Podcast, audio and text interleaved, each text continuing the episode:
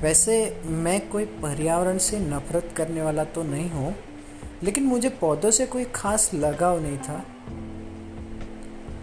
मैं कोई पौधों को ज़्यादा भाव नहीं देता था, यानी उगाता नहीं था ऐसा कुछ। लेकिन ये एक कहानी उस एक पौधे की है जिसने मुझे प्यार करना सिखा दिया है। कुछ कुछ चार पाँच साल पहले जब मैं अपने कॉलेज से अपने घर पे गया। तो दरवाजे के पास में मुझे एक गुलाब का पौधा दिखा। और मेरी नज़र सबसे पहले उसके कांटों पर पड़ी और मैंने सबको डांटा कि ये क्या कांटे लगाए हुए घर के आगे? ऐसा नहीं चाहिए मुझे अपने घर के आगे। पर हर बार की तरह मेरी बात किसी ने सुनी नहीं। सोचा कि आज बोल रहा है, कल खुद ही पानी डालेगा। तो किसी को कोई ज़्यादा कुछ फ़र्क नहीं पड़ा। लेकिन इस पौधे से मेरी दुश्मनी कुछ लंबी चली। मैं आते जाते उसको कुछ भी बोलता था, उसको दर्द भी देता था। लेकिन वो मेरी तरह जिद्दी था। उसने हार नहीं मानी। और ऐसा नहीं था कि उसे सिर्फ़ मैं तकलीफ़ देता था। कभी कोई जानवर आके उसको खा जाता, कभी उसके पैर के नीचे आ जाता। और गर्मी और बारिश तो वो पहले से ही सहता था।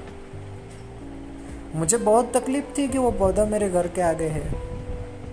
लेकिन मैंने कभी उसको उखाड़ के नहीं फेंका, क्योंकि मैं भी देखना चाहता था कि वो कितना सहन करता है, वो कब तक रहता है। मन ही मन में उसके जज्बे को देखकर आश्चर्य में था कि कोई इतनी नफरत कैसे सहन कर सकता है? इसी इतनी नफरत में टिक भी कैसे सकता है? और फिर एक दिन सुबह जब मैं उठा, अभी अपनी पूरी आँख भी नहीं खोली थी और मेरी नज़र सीधे दरवाजे पर पड़ी।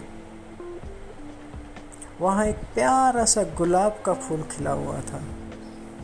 और उस फूल को देखकर पता नहीं मुझको क्या हो गया। मैं भाग कर जाकर उस फूल को जाकर तोड़ लाया।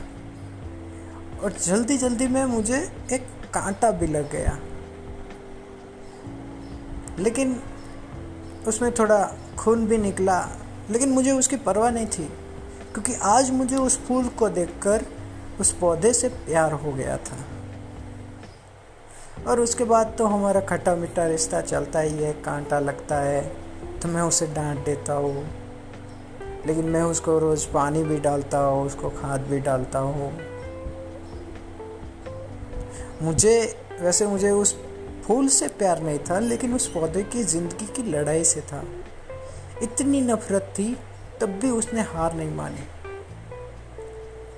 वैसे हमें पर्यावरण प्रेमी ज़रूर होना चाहिए, लेकिन कुछ नहीं तो हर इंसान को प्रेमी ज़रूर होना चाहिए। चाहे वो पौधों से हो, कुत्तों से हो, बिल्ली से हो, या फिर इंसान से, प्रेमी ज़रूर होना चाहिए।